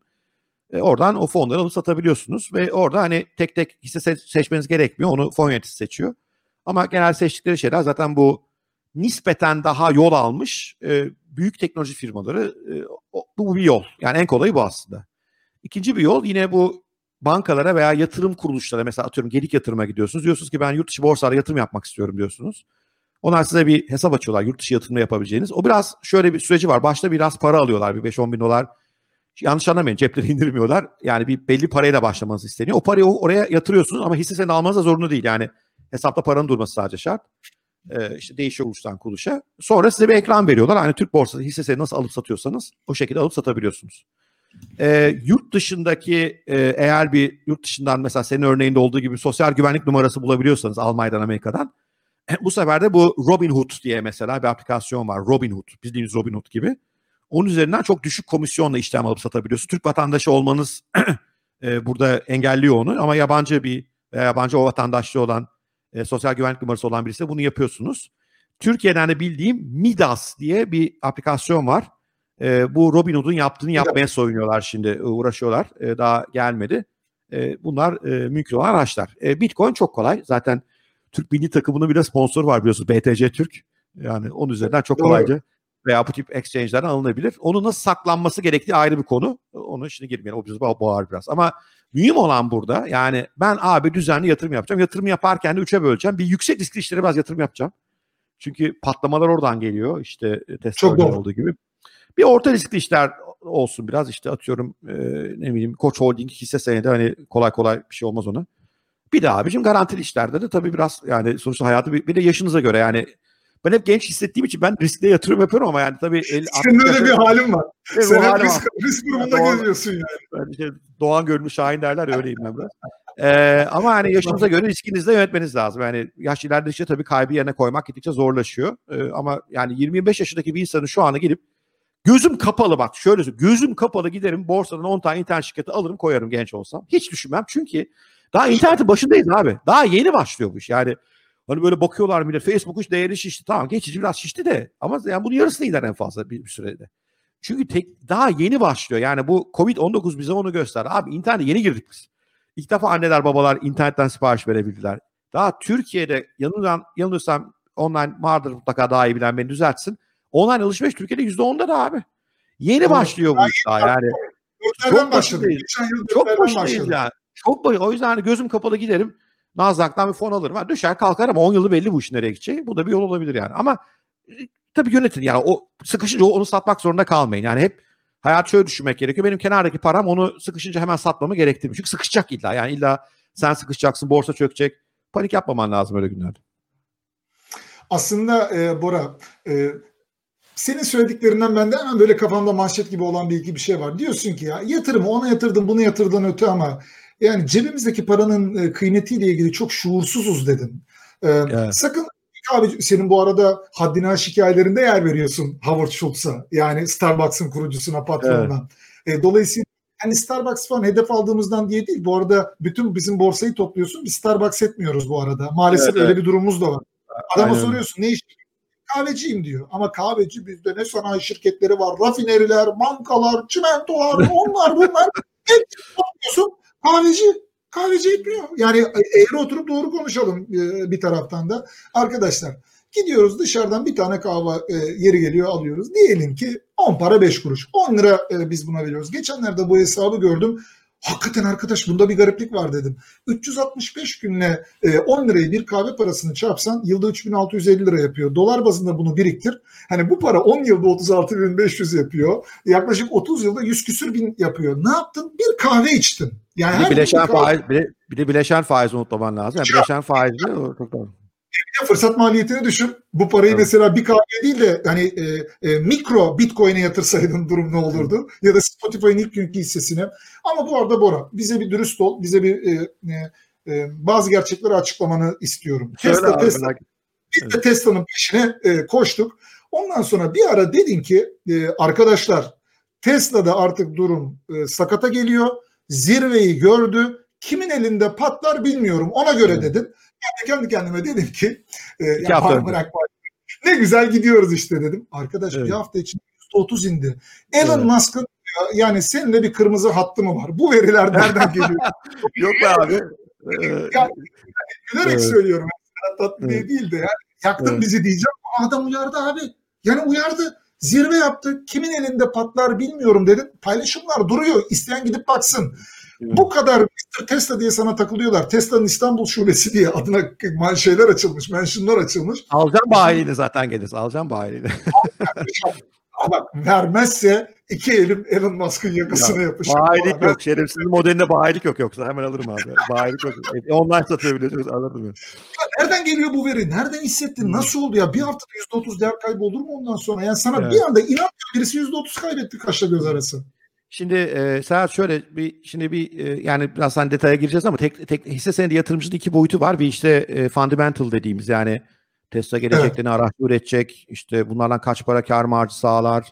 Etik araba pazarı nasıl evrilir. Bu bunun içinde nasıl yer alır. E, markanın değeri nedir vesaire dediğimiz bir e, şey bölüm var. Şimdi fundamental dediğimiz hani doğrudan finansallara hakim, iş stratejisine hakim olman gereken bölüm var. Bir de teknik boyut var.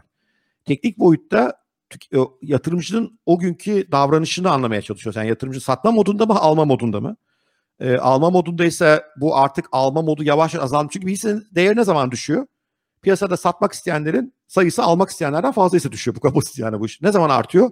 Almak isteyenlerin sayısı satmak isteyenlerden fazlaysa.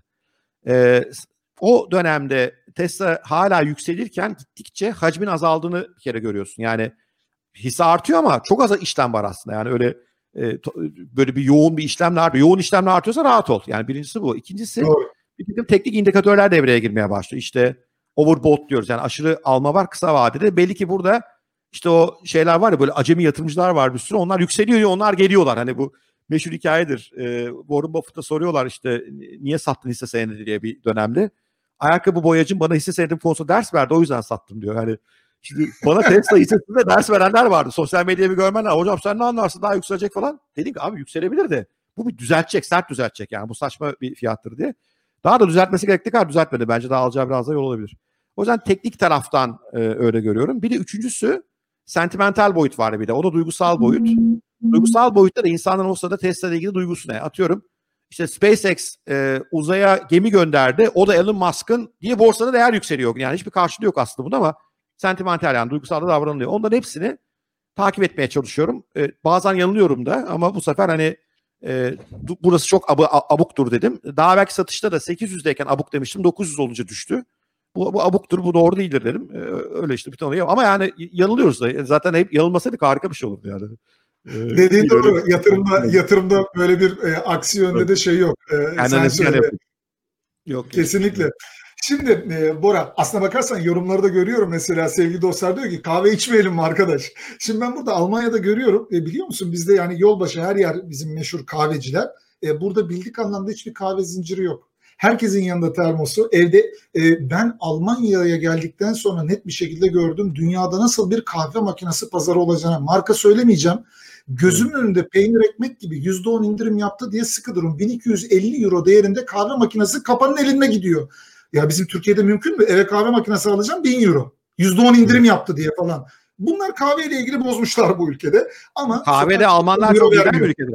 Yani Krups falan yani, kahve değil. Kahve değil. Pazarlar Bora. Sen de burayı çok iyi biliyorsun. Almanya'yı zaten burada hani doğdun büyüdün. Yani buranın dinamiklerini de çok iyi biliyorsun kahveyi içelim. Zaten biraz önce söyledik Starbucks hani Borsa İstanbul'un değerinden yukarıda.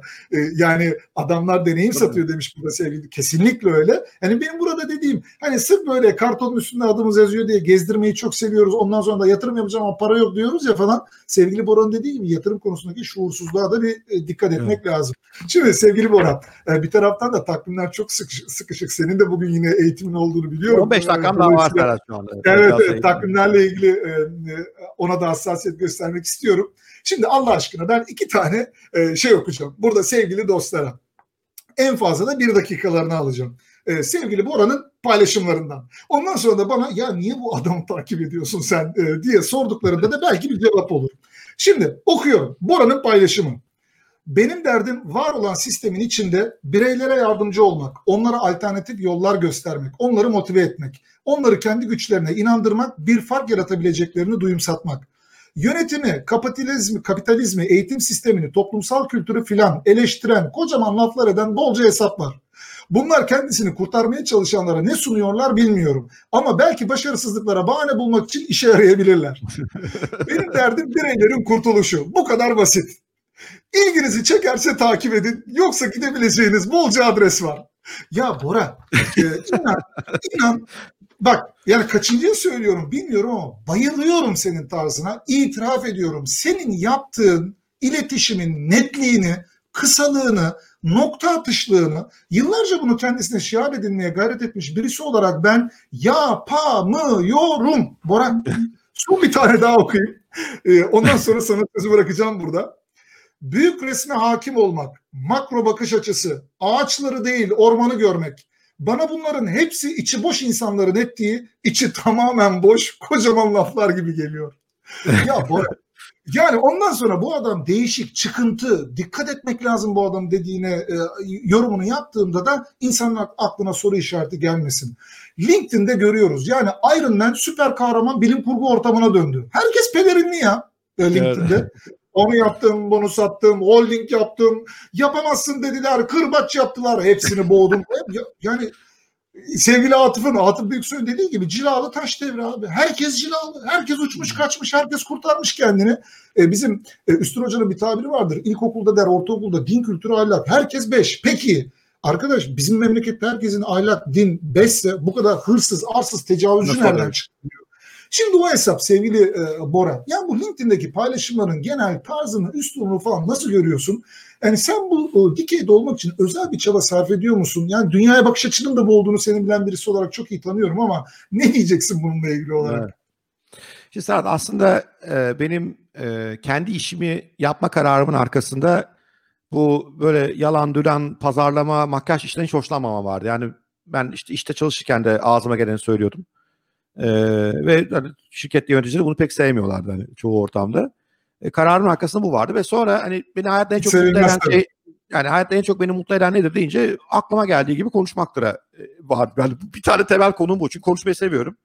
Yani e, normal bir insanın okuyacağını araştırdığından 100 kat daha fazla okuyup araştırıyorum. İlgimi çekiyor, merak ediyorum.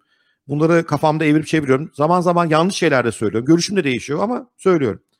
Ama bunu yapmak için arkada bütünlüklü düşünmen gerekiyor. Mesela giderlerinin ona göre olması lazım. Okey? Çünkü ben yaşadım bunu yani. Eleştirdim diye benden iş kesen şirket var. Yani eğitimde e, bir kurumun içindeki eğitimde kurumun şu ürünü sizin yanlış dediği için ben de eğitim kesen şirket oldu. Canınız isterse dedim. Sonra iki yıl sonra geri geldiler. O ürün de batmış durumdaydı bu arada. Çünkü benim görevim ben görev olarak kendim bunu edindim. Ben kendimce bir doğrularım var. Öğreniyorum ediyorum. Bunları paylaşıyorum. Üniversitede dandik dedim mesela. Belki o yazıya denk gelmiştir. Büyük kavga çıktı yani. 5000 yorum büyük falan aldı. Büyük Oo, kavga çıktı. Birbirine girdiler. Gençler bana ya dandik. Yani şimdi okuyorum Yozgat Üniversitesi rektörü e, kızını bilmem ne pozisyona yerleştirmiş. Öbür üniversitenin rektörü bilmem ne. Ya abi dandik yani dandik yok bilim yok araştırma yok. Dedim ki çocuklara arkadaşlar dedi bu dandiklere gideceğinize meslek edinin kendinize. Çünkü evde su tesisatçı bulamıyorum yani her yer üniversite mezunu işsiz doluyken. O sen bizi tesisatçı mı yapacaksın? E ol tesisatçı ne var? Çok iyi tesisatçı ol. Acayip bir tesisatçı ol. Öyle bir tesisatçı ol ki herkes senin için inlesin. Var öyle tipler ya. Yani acayip bir işi doğru yap. Yani ne var bunda yanlış? Belki yazılımcı ol neyse. Yani üniversite gitmene gerek yok. Dandik yere gidiyorsun. Parana emeğine yazık. Vay hocam üniversiteye git beni Türkiye'de kız vermiyorlar lan. Öyle ailenin kızını alma zaten oğlum. Yani yanlış yeri aile yani. O kızla başına dert olacak senin de. Çünkü benim kızımı gelip üniversite mezunu olmayan ama müthiş işler yaratan bir herif isterse vermez. Ben veririm. Doğru babayım çünkü.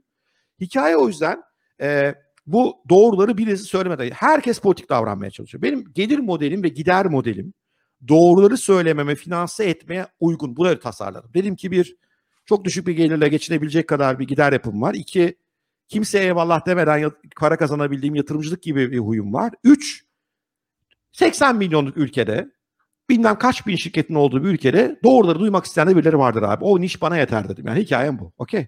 Ondan sonra da iyice rahatladım. Bir de zaten kavgacıyım ben yani öyle e, şey yapmam hani geliyor bana oradan neler diyorlar ya kolpa diyor ne laflar yani hani şey ayrı fikir tartışırız o ayrı. Onda şakalaşırım da o ayrı ama hani evet, bak abi evet. oluyor. Hani yanlış anlama giderim kavga da ederim yani. Hani öyle bir adım ben mahalleden gelme bir Ankara'da bir işte Ankara bebesiyiz biz yani öyle fazla gelemiyorum öyle şeylere o ayrı ama hani ikisel tarafta istediğimiz kadar tartışalım yeter ki birbirimizi laf et. Çünkü birilerinin doğruyu söylemesi lazım. Yani ülkede bir sürü şey yanlış. şirketler ne diyeyim yani Türk şirketleri inovasyon için öveyim ben şimdi yani. Yani Dünya Ligi'nde bir tane bir şeyimiz yok ya doğrusu. Hani büyük şirketlerden bahsediyorum. Nesini öveceğiz bunu? O yüzden hani modelini bütünlemen gerekiyor burada ve gelir gider modeline kimse ev alan yoksa ben çok alçak gönüllü yaşayan bir adamım yani hiç umurumda değil fazla e, öyle e, para mara. O zaman sıkıntı kalmıyor diye düşünüyorum açıkçası. Evet şey aslında Evet aslında e, bence e, hepimizin buradan e, kendine çıkarması gereken örnekler de var.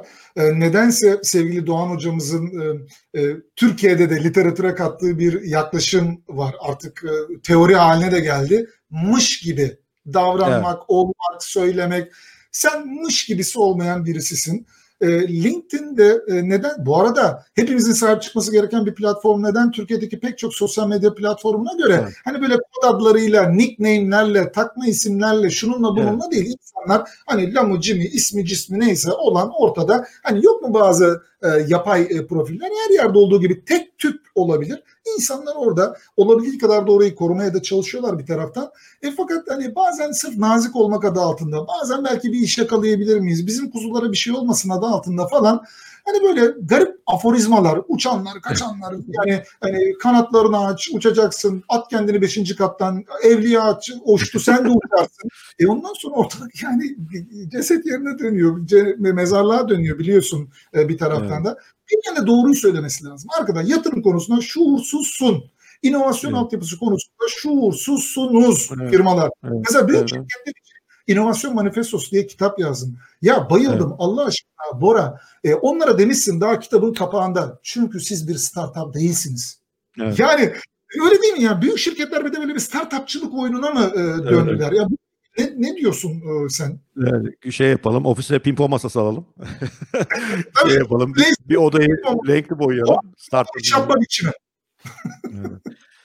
Ya şimdi bak e, yani inovasyon konusu benim yıllardır işte e, Allah rahmet eylesin Arman Kırım'la ben eski ortağım. İşte Türkiye'de bu inovasyon konusunda ilk bahseden hocadır onunla beraberim. E, sonuçta Türkiye bu konuda çok az yol aldı. Yol alanlara bakınca da büyük şirketlerden bahsediyorum. Startuplarda daha çok yol alındı da büyük şirketlere bakıyorum. Oralarda bir takım fanatikler var. Bu işe hakikaten inanmış olanlar. E, fanatik bir üst yönetim var ve şirketi dümdüz edip gidiyorlar bu konuda. Yani bir örnek vereyim. İnşallah da dinliyorlardır. Albarakacılara mesela çok beğeniyorum. Şimdi e, orada e, eski açıkinovasyon.com'un takımı gitti oraya. E, hepsi zaten böyle daha okuldan biter bitmez girişimci olmuş insanlar. E, sonra işte açıkinovasyon.com diye bir proje denediler. O çok başarılı olmadı. Fakat bir şekilde işte Albaraka'nın yönetimi bu çocukların e, Yakup başta olmak üzere inovasyon e, çabalarını, becerini görüp oraya aldı. Sonra CEO bunlara acayip sahip çıktı. Ve eminim şirketin içerisinde ben bilmiyorum artık kime ne mücadeleler verdiler. Şimdi arka arkaya oluk gibi akıyor inovasyonlar. Hakikaten dijital fintech tarafına çok hızlı gidiyor. Bunun için çok tepede acayip inanmış birisi lazım ama acayip yani hani bunun için risk eden e, bir de fanatik bir kadronun olması lazım. Bu yoksa hani bu arada inovasyon moda oldu biz yapalım odaları boyayalım falan işler olmuyor. Çünkü inovasyon kaynak yiyor, para yiyor, enerji yiyor, riskli, zor bir iş vesaire ve bir sürü hata yapılıyor, batılıyor, çıkılıyor vesaire. E şimdi bunu yapmıyor işte ya o yani şirketin ekipten de burada duyan varsa işte hatırlayacaklardır. Beni çağırdılar abi iki yıl önce. İşte konuşma istiyoruz hocam. Niye dedim. Bizim dediler bu yıl inovasyon yılı. Abi dedim gelecek yıl ne yıl olacak yani hani ne yapacağız yani. ya da geçen yıl ne yapıyorduk Geçen, geçen yıla kadar ne ya öyle şey değil ki böyle yani yıllar süren bir süreç. içeride süreçler kuracaksın, yapılar kuracaksın vesaire. O yüzden birisinin gerçekten söylemesi lazım. Yani sen startup değilsin. E, bunu bir bil. E, startup gibi inovasyon yapamazsın. Yapabileceklerin yol bu ya da yanında startup kurarsın veya startup alırsın yani. Bunlar olabilir. Bu netlikte kitap çok az vardı. İşte ilk yazanlardan bir tanesiyim ben. E, Büyük Kurumlar için İnovasyon Manifestosu. Onu gönderelim istiyorsan şeylere. E, ve bayağı da hani ilgi çekti, okundu. E, ne güzel. Ya, ve bazı şirketler mesela yine adını vereyim burada hani azıcık reklam olsun be. Yani o kadar da olur. Ya, ne olur ya. Ee, Kesinlikle. Biz Kastamonu, Kastamonu entegre Faturayı keseceğiz zaten buradan. Olur yollarız. Ee, Kastamonu Entegre diye bir şirkette çalışıyorum. İnşallah burada dinleyiciler vardır. Hüseyin Bey orada, Hüseyin Güler e, inovasyon e, inisiyatifin başında. Yani şirket şu an inovasyonu iyi gidiyor. Çünkü daha başladı CEO'ları Haluk Bey. Kitabı ilk okuyan oldu. Yani yani Türkiye'de bir sürü CEO kitap okumadan inovasyon yapmıyor. Abi değil bunun teorisi var. Bir sürü şey çözüldü. İlk zamanlar biz de cahildik açıkçası. Yani danışmanlar da böyle bir biz de yaktık ortalığı. Zaten bir şey ilk çıkınca danışmanlar ayarlanmayacak. Şeye benziyor bu yani mesela iPhone'da da yeni iOS gelince ben hemen indirmiyorum. Birileri yansın sonra ilk danışmanları biraz geçeceğim bir. İkinci, üçüncü de topluyoruz biz kendimizi. Yani çünkü ya inovasyon ne bileceğiz abi biz hep beraber öğreniyoruz. E işte öğrenildi biliniyor yani nasıl yapılıyor nasıl yapılmıyor da biliniyor. Buna ayarlanmak lazım. Yapmayanı görünce de palavra sıkıyorsunuz diyorum. Eğitimde de söylüyorum abi hani anlatıyorlar abi olmaz o iş falan diyorum. Hayda küsüyorlar falan. Ama birileri de doğruyu söylemesi lazım. Ben de öyle bir sürü isteyen dinliyor isteyen dinlemiyor. Bütün modelimi ona göre ayarladım yani. Güzel. Aslında senin söylediğin gibi kaleden içeriye ilk girenin üstü başı kan olurmuş. Dolayısıyla evet, evet. Trenin birisini ondan sonra bir bakalım diyorsun. E, bu evet. arada da evet Kastamonu Entegre'deki dostlara da selam olsun. Benim de bu hafta ve önümüzdeki hafta iki dijital seminerim var. Güzel bir tesadüf Aa, evet, güzel evet. oldu söyleyince. Oradaki dostlarımıza da selamlar olsun bir kez daha. E, sevgili Bora, e, ağzına sağlık. E, senin zamanın ve hemen akabindeki programından dolayı çok da tutmak istemiyorum. Kapatırken ama sana e, herkes huzurunda bir konuda e, bir kere katılmıyorsun bu e, canlı yayınlara ama bunu kabul ettiğin için bir teşekkür ediyorum. İkincisi e, Bora'yı gördünüz, tavrını tarzını gördünüz. Hani Bora'ya bazı şeyleri beğendirebildikten sonra memlekette beğendiremeyeceğiniz kimse yok. Ben böyle bakıyorum. E, Bora bir gün zaten adamın paylaşımlarını gördün yani hiç atarlı gider hiç eyvallah yok. Bir gün dedi ki ya bu LinkedIn'de duruyorsanız dedi bence dedi şunları şunları takip etmeniz lazım. Beş kişi dedi ve yani bir önem sırası gibi de yapmamış. Yani öyle yorumlamıyorum ben bunu ama bir demiş Doktor Serhat Atlı oraya yazmış. Evet. Okuduğum anda Bora bak bende şöyle bir hareket oldu bak. Tamamdır işte bu. Ya. Çünkü yani ve haberimiz yok. Yani müthiş bir sürpriz. Ee, ve yani sen böyle iletişimi, paylaşımları vıcık vıcık yapan bir adam da değilsin. Yani dostlar alışverişte görsün. Hani karşılıklı olarak sürekli böyle iltifatların havada uçuştuğu bir de yapay ilişkiler var. Hani canım, kuzum, senden öte koç yok. Ah ben kimim evet. ki senden öte danışman yok falan. Bora sen olmasan ölmüştük hepimiz falan diyen bir kitle evet. de var. O yüzden çok da teşekkür ederim. Senin ben, o, o kıymetli ben, ben tavsiye, için... E, Evet, tavsiye bulunurken çok çekilerek yapıyorum Serhat ben de. Çok hakikaten araştırıyorum işte geçen de bir podcast, şu podcast'ı dinleseniz iyidir dedim. Bir işte kitap tavsiyeleri yapıyorum. LinkedIn'i yaptım. Ee, ve ben hakikaten o ilişkilerin hiç, senle de ilk defa mesela doğrusu hani e, sohbet ediyoruz hani düşünecek olursa hiç o dünyaya yani giremiyorum ben biraz yabani bir herifim zaten evde oturayım kitap okuyayım işte bebek var onunla oynayayım işte, o, yani biraz kişilikten de kaynaklanıyor. Ee, ama yani çok teşekkür ediyorum. Sen de çok değerli şeyler e, paylaşıyorsun. Yani insanların dünyaya farklı bakış açısını kazandıranlardan LinkedIn'in en izlenmesi gereken hesaplarından bir tanesi. Çok ben de teşekkür ediyorum tekrar davet ettiğin için. Harika oldu. Yorum yapanlara da yetişemiyoruz buradan ne maalesef. Ben evet yani müthişti ama en e, dikkat çekenlerden birini paylaşayım. E, diyorlar ki Ankaralı yüz yüze İstanbullu Boğaz'a bakar e, diyorlar. Aa. Nedense Ankaralı olmak işe yarıyor. Ya bir de son bir, Lütfen Karnaval. tabii ki. Evet. Yani bir e, işte hoşunuza gitmişse bugün lütfen boraözkent.com'a gelin. E, orada e, oradan bütün e, bültenime üyelik, diğer sosyal medyalara falan ulaşırsınız. İyi olur. Özellikle bülteni iyi olursanız müthiş sevinirim. Bugün bu arada bülten takipçilerim için bir teknik hata olmuş sabah benim kontrolüm dışında. Yanlış bülten gitmiş kusura bakmayın düzelteceğiz yarın. Sevgiyle kalın. Çok teşekkür ederim Serhat tekrar beni konuk ettiğin için. Görüşmek üzere diyorum. Ben çok teşekkür ederim. Görüşmek üzere. İyi toplantılar, iyi eğitimler Aa, diliyorum sana. Çok teşekkür ederim. Görüşmek üzere. Bay bay. Evet sevgili dostlar. E, bugün e, e, günün konu sevgili Bora Özkent'ti. Eğitmen, danışman, konuşmacı, yazar kimliklerinin ötesinde bence Türkiye'nin en önemli düşünürleri ve fikir üretenlerinden birisi. Onunla sohbet ettiğimizde de daha evvel yazıştığımızda da altını çizmiştik. Bizler her gün düzenli içerik üretme kaygısı taşıyan insanlar değiliz ama fikir üretme kaygısı taşıyan insanlarız. Akşamları geceleri bizi ne uykusuz bırakıyorsa ertesi gün o konu üzerine yazmak, çizmek ve konuşmayı hayal ediyoruz ve istiyoruz. Yoksa dünyada belki de yeteri kadar içerik var. Hani içerik kraldır falandır işte kimisi dedi ki e, kraliçedir odur budur derken insanların e, e, sindirebileceğinden fazla miktarda içerik tarafında da bu olduğunu her yerde de görüyoruz. Dolayısıyla olabildiği kadar hap gibi öz, özet, fayda ve değer odaklı fikirlerini de büyük bir hevesle, iştahla takip ettik ve etmeye de devam ediyoruz. Edeceğiz e, sevgili Bora'nın. E, sizlere bir kez daha çok teşekkür ediyorum. Bugün e, bizlerle birlikte oldunuz. E, Değişim Doktoru ile 12'deni izlediniz. E, yarın eğer ki takvimleriniz müsait olursa öğle arasına, öğle yemek molanıza e, bizleri misafir etmek isterseniz yarın saat 12'de 12'den de e, Zeynep Dereli'yi e, konuk edeceğim. Teknoloji ve İnsan Kolejlerinin kurucusu. Ayrıca Deva Partisi'nin de eğitim politikaları başkanı e, Sayın Babacan'ın kurduğu yeni bir parti. Bu dönemde insanların siyasetten köşe bucak kaçtığı, kutuplaşmanın kurban e, edildiği bir dönemde neden elini taşın altına e, bir eğitimci olarak koydu?